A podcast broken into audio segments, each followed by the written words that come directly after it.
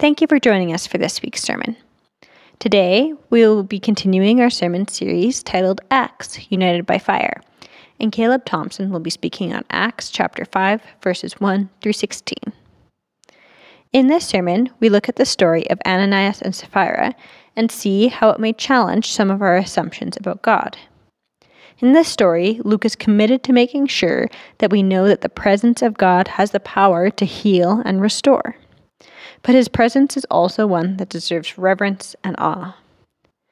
We see that sin is much more subtle than we often think, and God takes it all more seriously than we do. So much so that he sent his Son to reconcile us, no matter what we have done, so we can once again be united with God.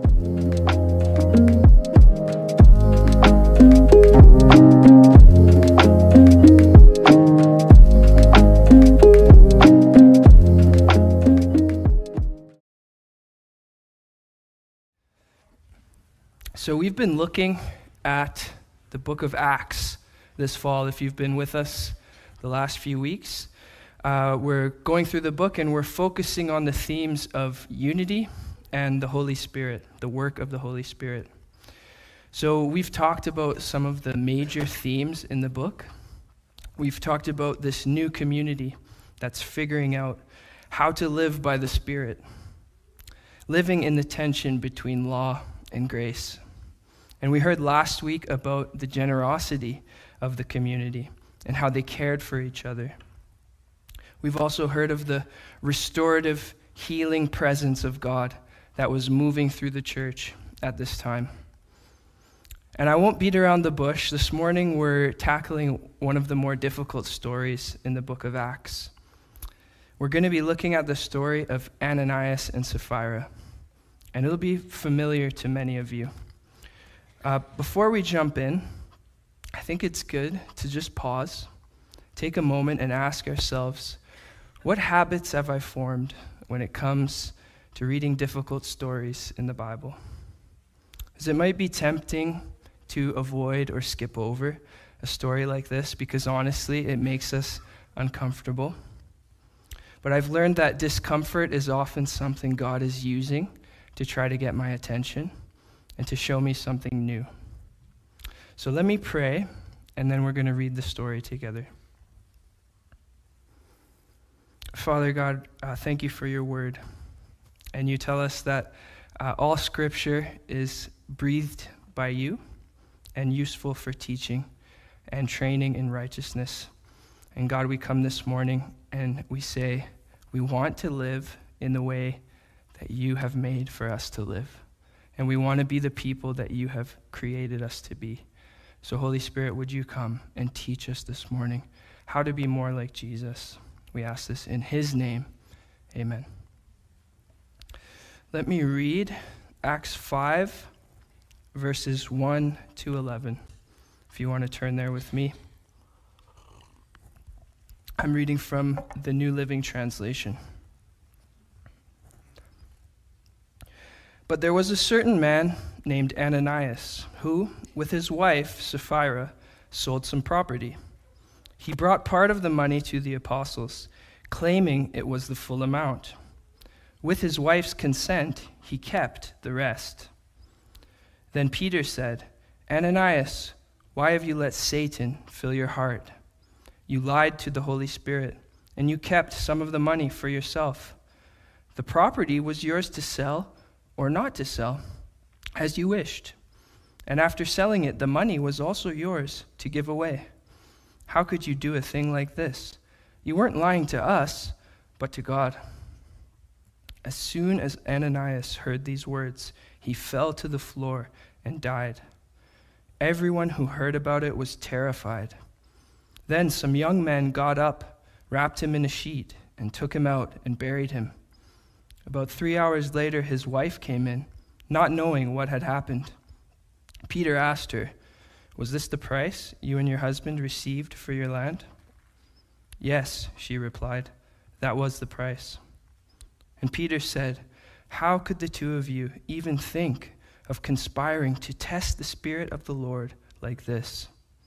The young men who buried your husband are just outside the door, and they will carry you out too. Instantly she fell to the floor and died. When the young men came in and saw that she was dead, they carried her out and buried her beside her husband. Great fear gripped the entire church and everyone else who heard what had happened. The word of the Lord. So, how do we approach a passage like this in the Bible when we come across it? And this is maybe not a passage that we would choose for a contemplative reading. It's maybe not the passage where we'd pull out a verse and stick it on a fridge magnet or a coffee mug. Uh, this is a difficult story because it challenges many of our assumptions. And it's important that our assumptions are challenged because, by definition, assumptions are undeveloped ideas or opinions. And this story challenges assumptions about God and His presence and how safe these things are. It also challenges assumptions about the gravity or the seriousness of our sin. And this story makes us uncomfortable. And I think it should. Let me just come out and say I can't resolve this discomfort or tension for us. And I'm not going to try. But I do have a couple of practices that have been really helpful for me when dealing with a difficult passage in the Bible. And actually, I think these practices are helpful anytime we read the Bible, not just when it's uncomfortable. And so here's what we're going to do this morning we're going to ask some good theological questions. And I've chosen some of my favorites. There's a lot of questions you can ask theologically, but these are some of the ones I really like. The first question we're going to ask is What is the bigger picture that the author is trying to communicate in this story? So, this is about context, putting the story into context. Secondly, what does this teach us about God? Thirdly, what does this teach us about people, about humanity, about the church? So, these questions will guide our conversation this morning. But before we jump in, I want to share also a couple of quotes that I've found really grounding when dealing with a difficult passage in the Bible. The first one is from the prophet Isaiah. This is Isaiah 55, verse 8 and 9. For my thoughts are not your thoughts, neither are your ways my ways, declares the Lord. As the heavens are higher than the earth, so are my ways higher than your ways, and my thoughts than your thoughts. I know I think I often need to remind myself of this. Um, it's very easy to start thinking that God thinks like I do, that He shares my opinions about people, events, uh, and everything in between. But Isaiah reminds us this is not the case. God's ways are higher, and His thoughts are higher. Second, this quote is from C.S. Lewis uh, in the Chronicles of Narnia. So, if you are not familiar, um, they're having a conversation about Aslan, and they're just discovering that he's a lion. Um, Aslan is the Christ figure in the story, and he is the he's a lion, and he's the true king of Narnia, but he's been displaced from ruling. This is how the conversation goes. If there's anyone who can appear before Aslan without their knees knocking, they're either braver than most or else just silly. Then he isn't safe, said Lucy. Safe, said Mr. Beaver. Don't you hear what Mrs. Beaver tells you?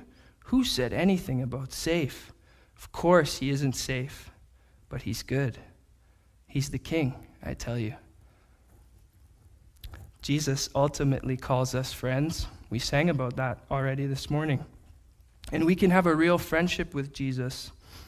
But it's also important to remember that while he may be our friend, he's also the King of Kings. He's the righteous one. He's the only one capable of judging between good and evil. Finally, one more quote. This is a famous one from Evelyn Underhill. She said, if God were small enough to be understood, he would not be big enough to be worshiped.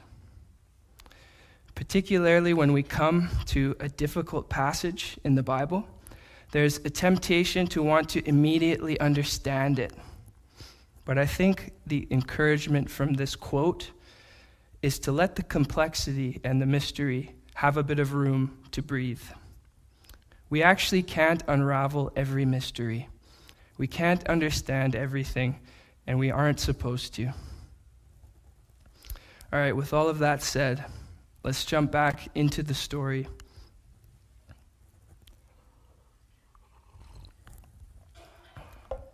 So, we're asking some good theological questions. First, we want to ask what is the bigger picture that Luke is communicating in the book of Acts?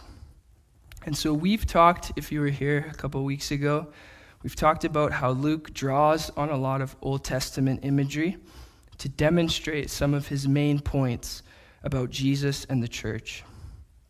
In the first part of this series, we talked about the connection to the Exodus story. There was the 40 days, the significance of the disciples being in Jerusalem, the promised land. And then in Acts chapter 2, you have the tongues of fire, and that signals us back to the fiery presence of God on Mount Sinai, and also the pillar of fire uh, in the tabernacle in the wilderness.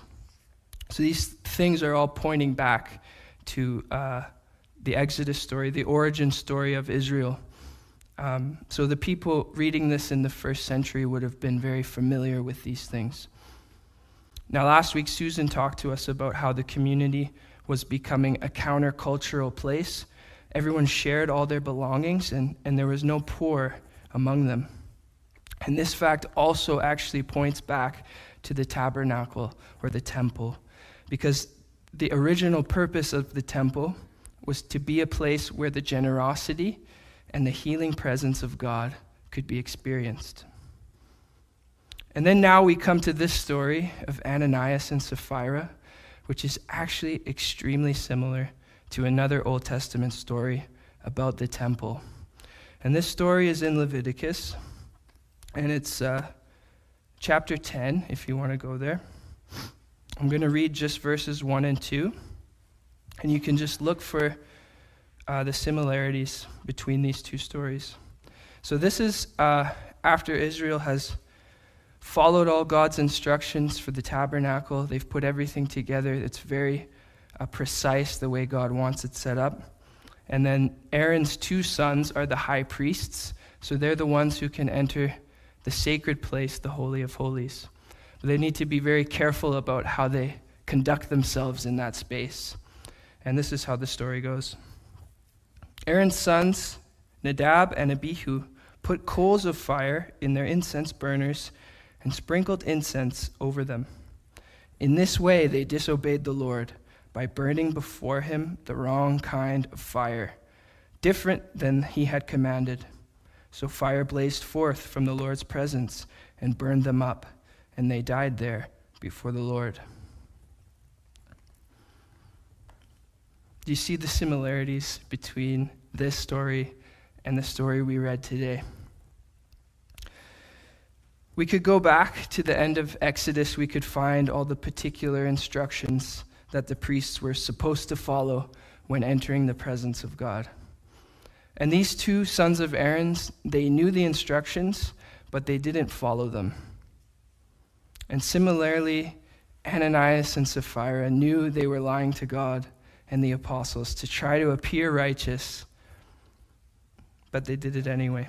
And all of this works to defend one of Luke's central points in the book of Acts. And his central point is that the church is the new temple, the dwelling place of God's presence in the world. And just like there were particular instructions for the priests, there are particular things that marked and set apart the church in Acts. And the primary thing that Luke is concerned that the church retains is this a commitment to God and others over and above a commitment to status and material possessions. Not only did Ananias and Sapphira have the wrong commitment, they lied about it because they wanted to, it to appear as if they had the right one. And this is similar to the sons of Aaron in the temple. They made fire, but they made it the wrong way. So, answering this first theological question, what's the bigger picture here? Luke is saying that the church now stewards the dwelling presence of God in the world.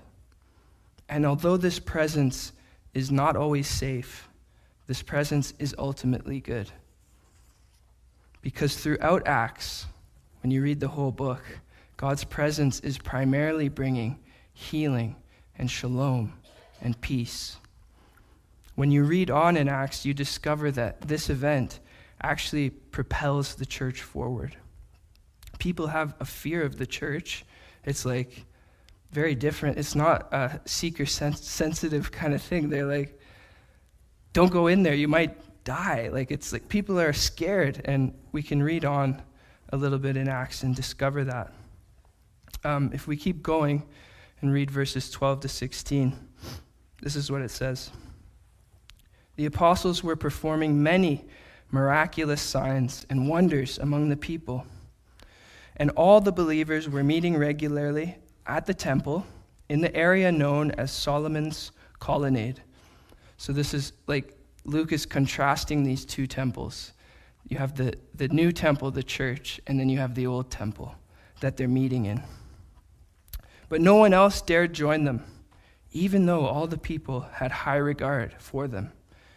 Yet, more and more people believed and were brought to the Lord, crowds of both men and women. As a result of the apostles' work, sick people were brought out into the streets on beds and mats so that Peter's shadow might fall across some of them as he went by. Crowds came from the villages around Jerusalem, bringing their sick and those possessed by evil spirits, and they were all healed. This is the main focus of the presence of God. God's presence is primarily healing and restoring people, even through Peter's shadow. Luke is committed to making sure that we know the presence of God has the power to heal and restore us. But it's also a presence that deserves reverence and awe. It's not to be taken lightly. And I think that's part of the bigger story of what Luke is trying to communicate in this story. But next, we want to ask ourselves what the story can teach us about God and what can it teach us about ourselves. I think we can actually bo- answer both of these questions with another question. What does this passage teach about the nature of sin or the theology of sin? And when we talk about sin, we automatically kind of think of the bad things we do, or maybe the bad things other people do, like lying, stealing, gossiping. But in the, in the Bible, sin is always related to trust, and it's really a question of where I place my trust. Sin comes to life in a brief moment, and it's always a moment when we don't trust that God is good or that He has our best interests at heart. And I think there's a very familiar story in the Bible that's actually also a little bit similar to the one that we're looking at today. There's a couple, a man and a woman, and they should know what God has said to do, but they're lied to. And then they do the opposite of what God said, and it brings death into the world. Adam and Eve, right?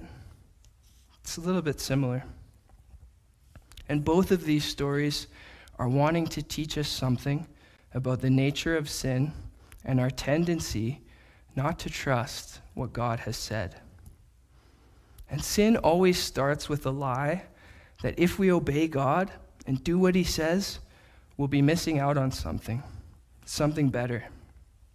And this is true in the garden. If you obey God and, and you don't eat the fruit, then you'll miss out on being like him, having his special knowledge of good and evil. And likewise, I think the same lie is at work in our story today. And I want to I want to kind of give you this series of lies that I think actually would have been whispered to Ananias and Sapphira. And it, goes some, it would go something like this Ananias, think of all the things you could do with this money. If you give it all of it away to the church, you'll be missing out on what you could do with it for yourself. But at the same time, if you don't give all the money, like Barnabas did, then you won't get the glory that he got for being so generous. But if you lie about the sale price, then you can keep some of the money for yourself so you don't miss out on anything. And you can get all the glory that Barnabas got for his generosity. Why is this little plan so highly associated with Satan? Peter asks Ananias, Why have you so let Satan fill your heart?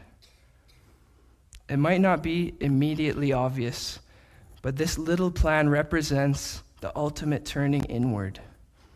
It's the ultimate rejection of God's way. When you look at the Ten Commandments, the first four are all about loving God, and the next six are all about loving our neighbors. This is how Jesus summed up the law and the prophets as these two commands love God and love your neighbor.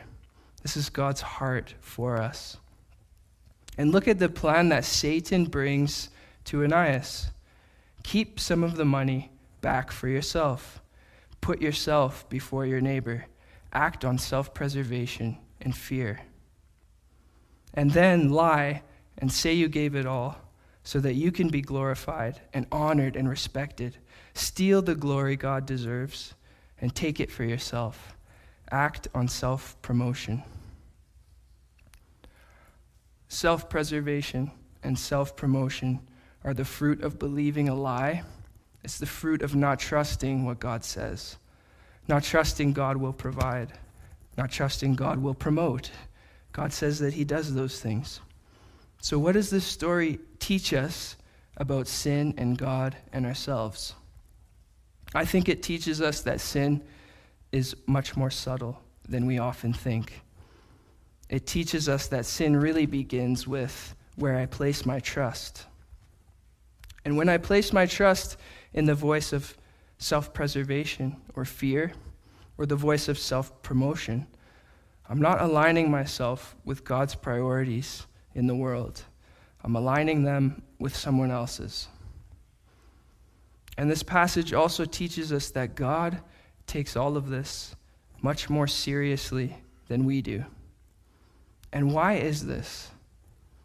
I think it's because he sees and understands the destruction that self preservation and self promotion bring into this world. Because what is the fruit of these things?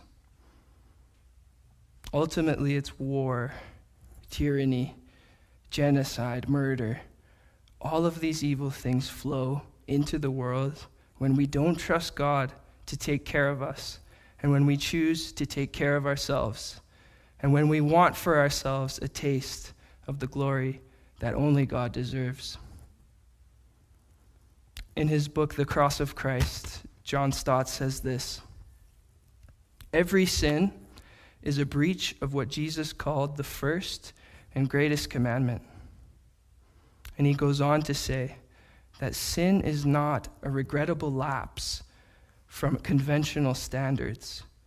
Its essence is hostility to God, issuing in active rebellion against Him.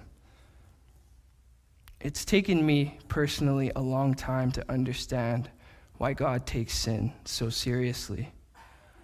But the Bible always talks about both good and evil as starting out as small, subtle, easy to miss like a seed.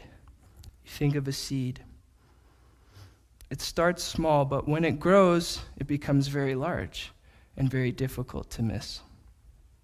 And it's easy to see why God hates sin when we look at what's happening in the world right now people are, when we look at the war in the Middle East, people are being massacred, people are being attacked and killed.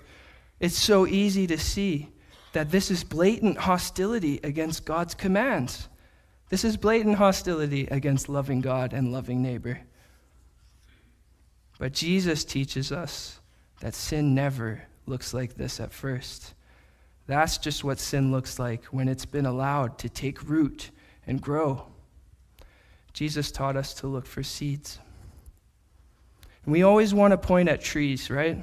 We get caught in comparison. We look at a tree in somebody else's garden. Well, I'm not as bad as them. But Jesus taught us look for the seeds. Jesus says, adultery, that's a tree, but lust is the seed. Jesus says, murder, that's a tree, but bitterness, anger, that's the seed. I think Jesus would also say, war is a tree, but pride and arrogance are the seeds. And Jesus is trying to help us see that the seeds are just as dangerous as the trees.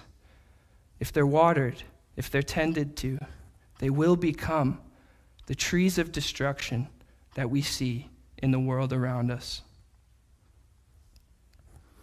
And if we fail to understand this problem, how can we ever hope to understand the solution?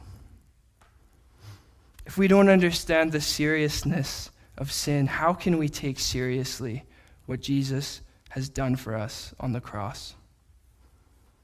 I don't think we can understand the depth of God's love for us if we don't understand the depth of our need for Him.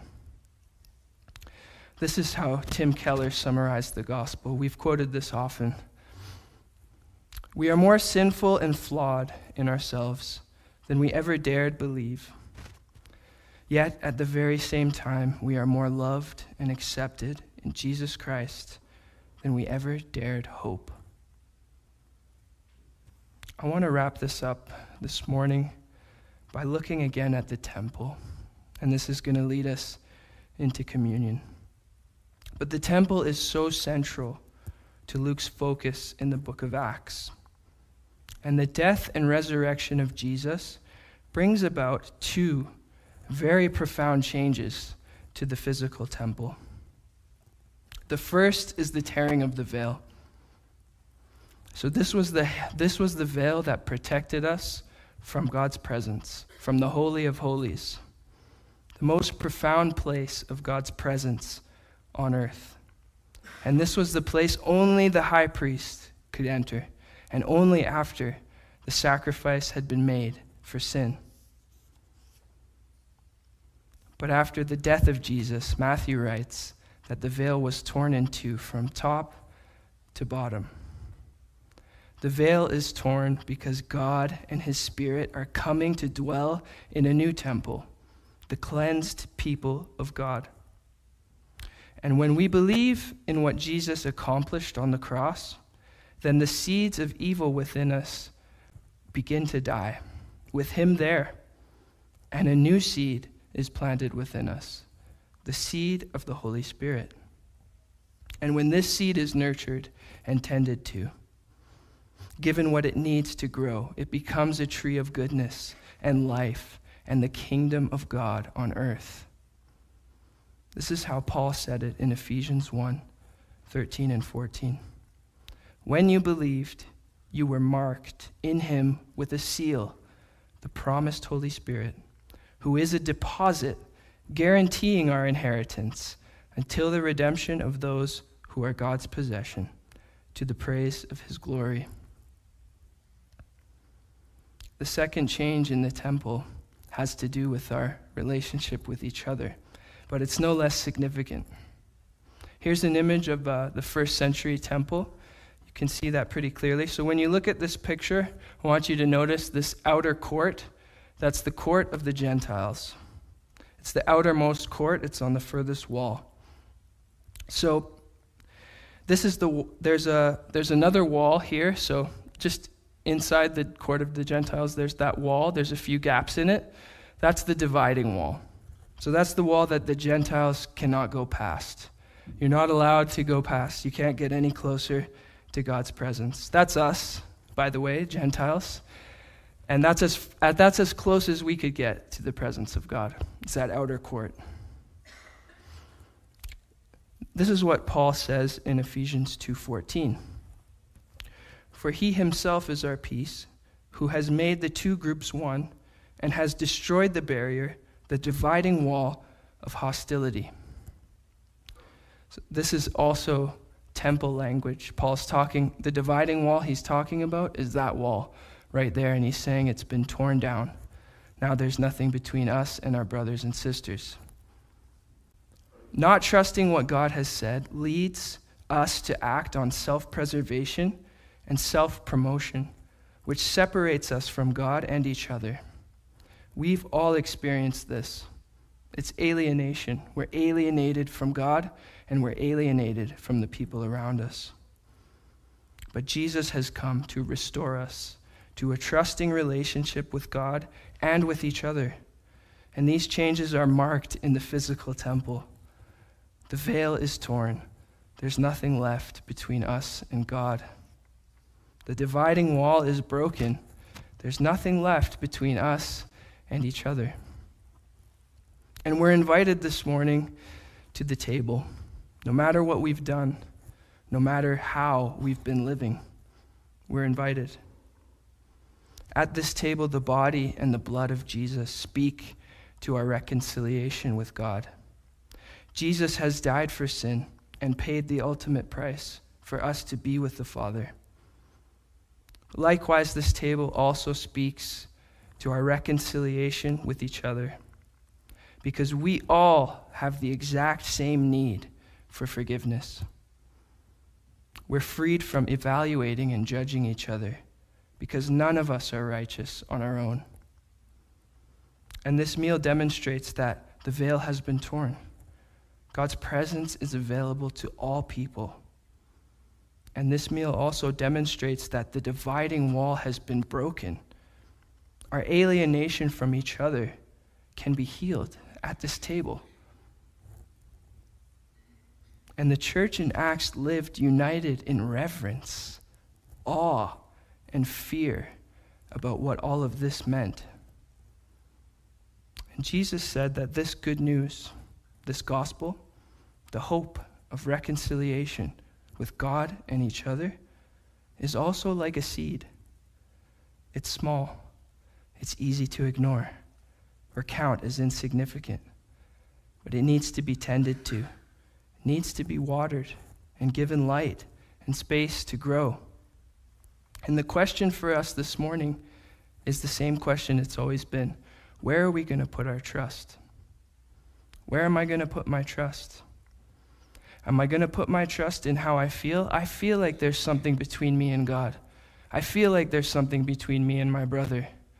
Am I going to put my trust in that? Or am I going to put my trust in what God speaks through this meal? The veil is torn and the wall is broken. That's the question this morning. And communion is one of those spaces where we can allow the good news of what Jesus has done room in our heart to take root and grow, become the kingdom that Jesus talked about. So you're invited again this morning. And I'll ask the band and the servers to come forward now. And I'll give some practical instructions on how we'll do this.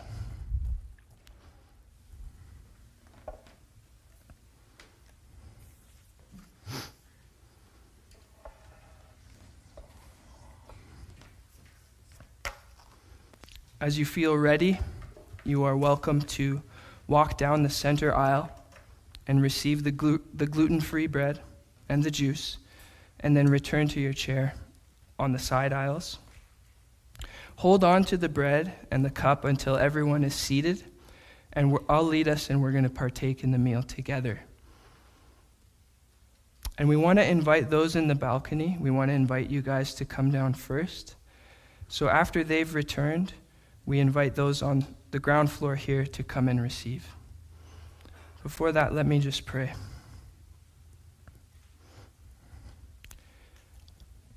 Lord Jesus, we come before you in holy awe and reverence for what you have done. We come before you and acknowledge the cost of our reconciliation. It cost you your life, Jesus, and you poured out everything. You gave it all for us. And Jesus, you invite us this morning to your table to experience reconciliation with you, with the Father, and reconciliation with each other, our brothers and sisters. And Lord, this is a small, humble gathering. We're far away from much of the disaster in our world. But Lord, we believe this act of peace has power today, and it ripples out into this world. So, Jesus, we come and we receive the peace that you offer peace with God and peace with our brothers and sisters. Thank you, Lord Jesus. In your name, amen.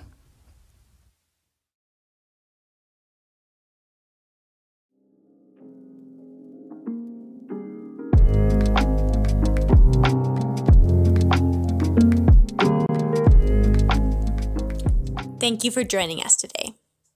For more resources to help further your study throughout the week, you can go to vbchurch.ca forward slash sermons.